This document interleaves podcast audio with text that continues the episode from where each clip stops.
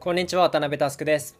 このチャンネルはカオスを整理するビジネスオーガナイザーとして活動する渡辺佑がビジネスからライフスタイルまでさまざまなテーマを問題提起し人生に役立つ思考法を考えていく番組です。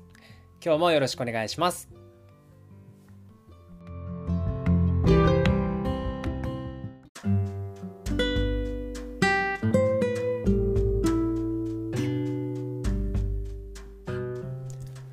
今日は最近誰もが口にするあの言葉についてです。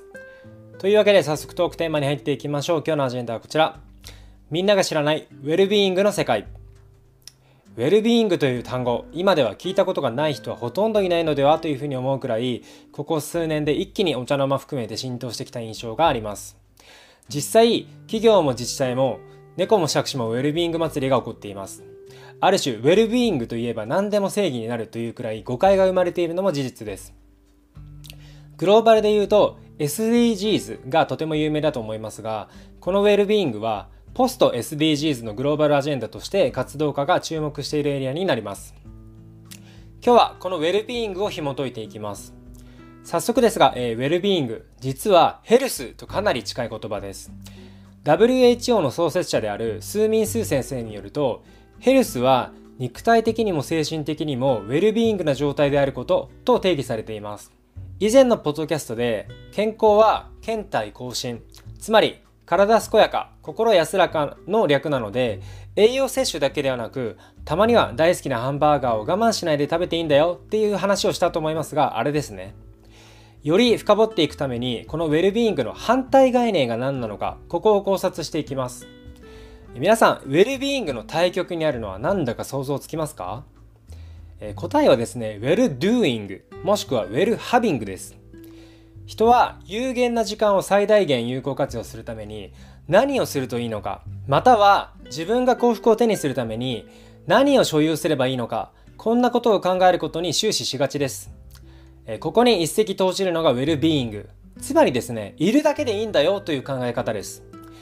人間のことを英語ではヒューマンビーイングと言いますよね。ヒューマンドゥーイングでもヒューマンハビングでもありません。行動や所有物に自分の脳を占領されることなく、自分が一番心地いいと思うことに全集中することが優先順位一番高いよねという話です。今日お伝えしたかった要点はここなんですが、せっかくなのでもう少し詳しく見ていきましょう。ウェルドゥーイングやウェルハビングは因果思考をドライブします。目的があってそこから逆算していかに数字を達成していくか。こういう話ですね。企業の営利活動に携わっているとノーマルな風景なんですが果たしてそれで自分は幸せなのかそうふと思わされる人もいるはずです。え僕もその一人です。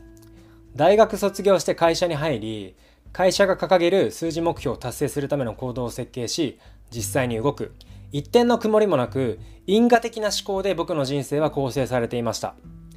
当時はアドレナリン出まくりで長時間労働大歓迎と言わんばかりの確変状態でした。そんなある時機会があって就活生のメンタリングなどをやっていました、えー、するとですね彼らはこう質問してきます。渡辺さんは何のためにここで仕事してるんですか？こんな何気ない質問にバシッと回答できませんでした。その時同時に急に何もない荒野に落とされるような恐怖感に襲われました。あれ？自分なんで仕事やってるんだろう？人々の生活を豊かにするため？社会を前進させるため？そんな就活の面接用に取り繕った血の通っていない答えばかりが頭をよぎりました。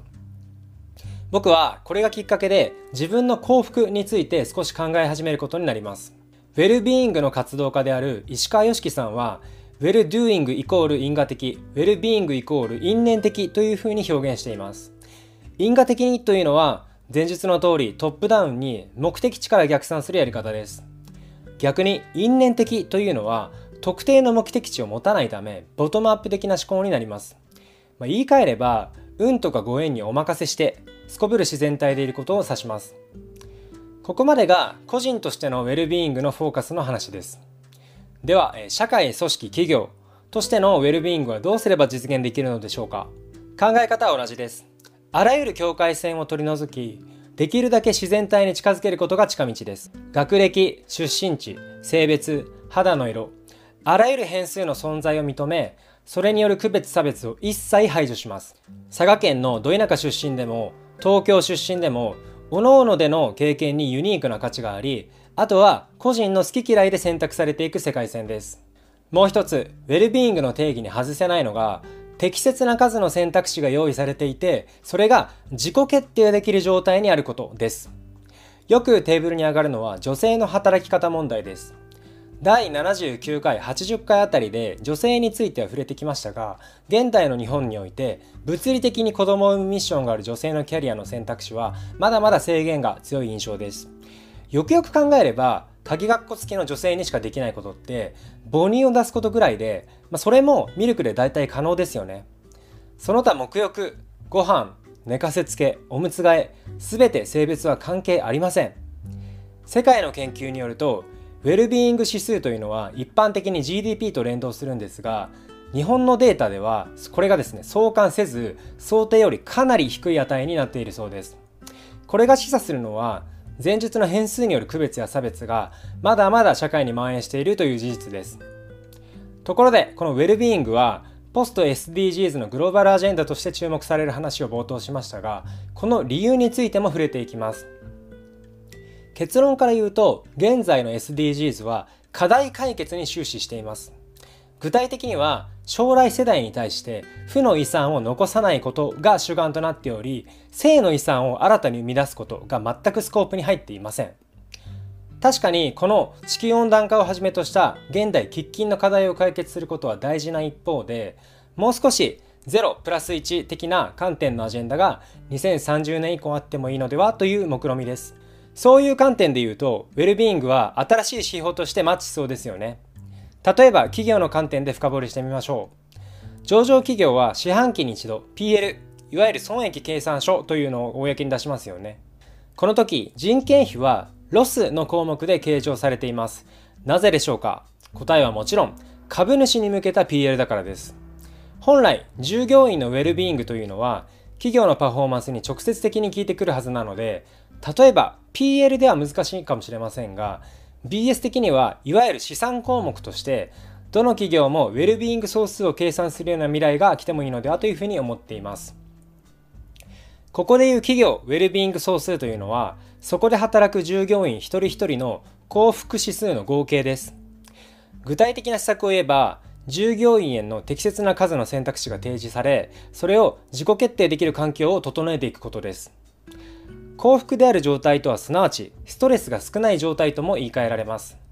なのでもしこのウェルビーイング指数の導入効果が浸透すればこれまでの業績的な通信簿では可視化できなかったような潜在的なリスクも表に出ることになり結果として株主のためにもなるはずです。イメージなんですが、まあ、ファイナンスの上層部が部下に粉飾決算を強いることがあればその部下の幸福指数が下がるためそういう顛末の抑止にも効きそうです。一言で言えば企業側も個人の側も一気に幸福度が上がる未来が待っています。最後に軽くまとめます。ウェルビーイングとはすなわち極限までストレスを排除した自然な幸福状態です。嫌な仕事嫌な人付き合い無理なダイエット全てウェルビーイングではありません。人生は最大の娯楽です。楽しまないともったいないです。仕事も人付き合いも人生の一要素でしかありません。もっと視点を広げて自分の幸福度の最大化を図るウェルビーイングの考え方はおすすめです。また、えこれはですね、ポスト SDGs として2030年以降、個人だけではなく、企業や組織のレベルでも社会に浸透していく未来予想図もご紹介しました。とはいえ、2030年を待たずとも皆さん一人一人が自分のウェルビーイングにより向き合えるきっかけになっていれば幸いです。